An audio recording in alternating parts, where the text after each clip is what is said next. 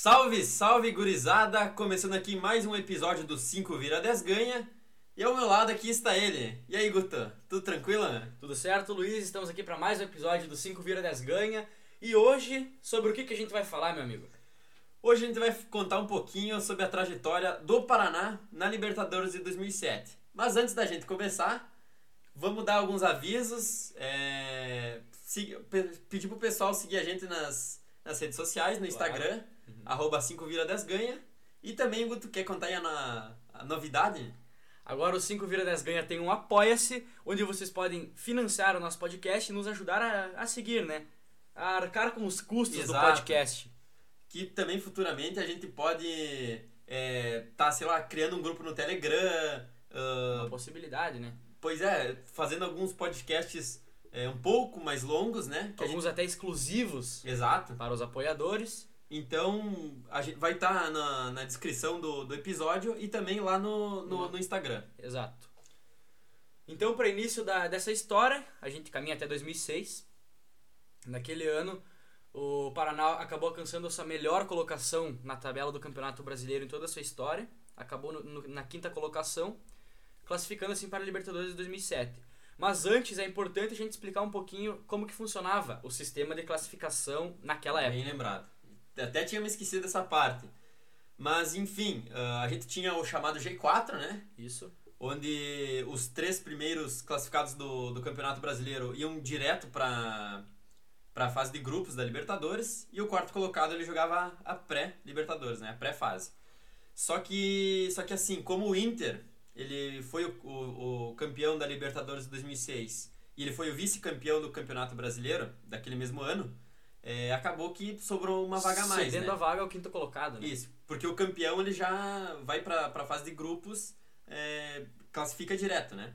Isso. Então, até o, a gente teve o G5, então é, ficou São Paulo como campeão do, do Campeonato Brasileiro, Inter e Grêmio, que foram direto para a fase de grupo.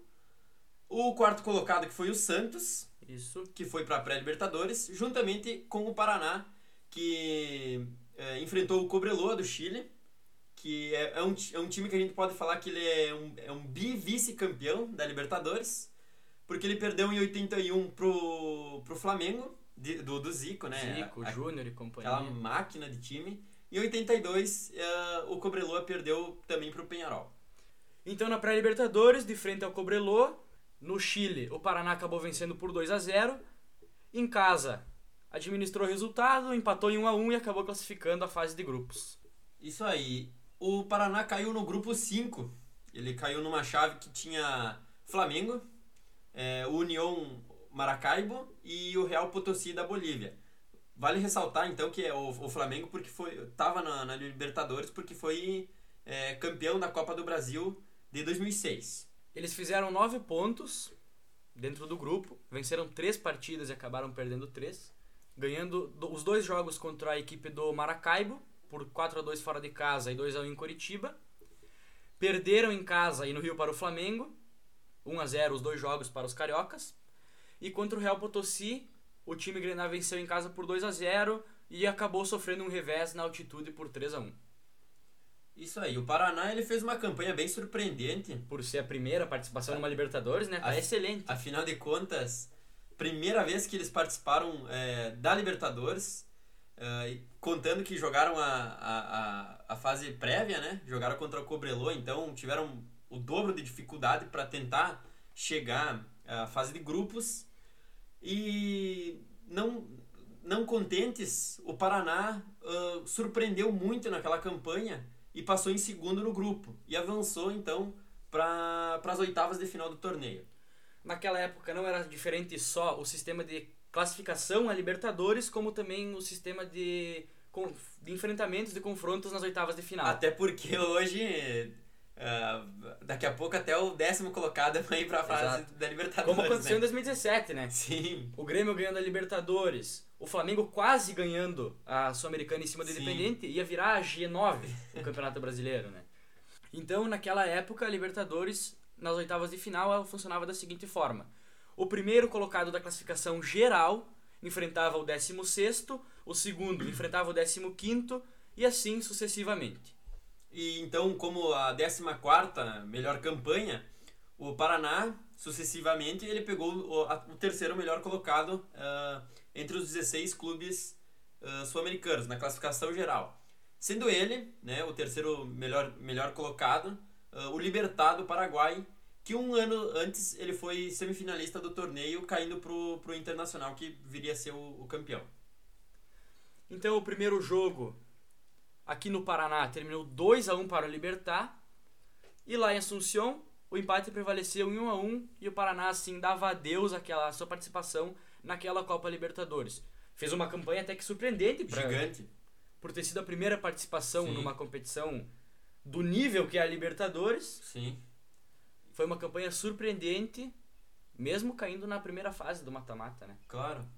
É... No caso, participou de dois mata-matas, né? Isso, teve a pré-Libertadores. Exato, mas fez uma baita campanha, o time Grenar. Só que ao final do, da, daquele ano de 2007, o Paraná acabou sendo rebaixado para a Série B do, do Brasileirão, ficando na penúltima colocação uh, da Série A. E ele voltou para a Série A somente depois de uma década, tendo conseguido uh, conseguiu o acesso uh, no final do, do ano de 2017. É, subiu ali junto com o Ceará, o Internacional e o América Mineiro, né? Se não me engano. Que, que foi o campeão de 2017. América né? Mineiro campeão em 2017. Então, após o, ter conseguido acesso no ano de 2017, em 2018 o Paraná fez uma campanha bem fraca no Campeonato Bem, bem Brasileiro. ruim, bem, bem xoxa. Acabou caindo novamente a Série B e tá lá até hoje, né? A Ah. gente espera que, que volte, porque faz muita falta, assim como outros clubes clássicos do nosso futebol. O Paraná é um deles, tem uma camisa lindíssima, inclusive. Muito bonita. As- O, o time Grenar, é, é- a mistura do vermelho com, com azul, né? As, tonalidades da, do escudo, enfim, é, é- Coisa linda. é mu- muito bonito. E tem algo a mais a acrescentar, Guto? Acredito que seria isso. Falamos da participação do Paraná naquela Libertadores. Isso. Citamos também um pouco de como está a situação do clube atualmente. Sim. E falamos também no início do Apoia-se, né? Isso. E também para ficar de olho nas, nas redes sociais. E nos acompanhar por lá também, né? Isso aí, porque a gente tá com, com um projeto bem bacana, tá conseguindo tocar pra frente. A gente espera continuar com esse podcast que a gente gosta tanto de, de fazer. Sim. Porque, querendo ou não, a gente transmite o conhecimento e a gente também acaba aprendendo. Muito. Falando sobre nos A episódios. gente aprende né? muito, tá louco. É, principalmente al- algum, alguns fatos que a gente vai atrás, né, pra gente não. ah, pra ninguém ficar desinformado. Então, é, como aficionados pelo futebol, a gente cada vez mais aprende com esse esporte tão lindo. Isso aí. Então a gente chega ao fim de mais um episódio do 5 Vira 10 Ganha. Eu sou Luiz Otávio Eu sou Augusto Borges. E a gente fica por aqui. Até o próximo episódio.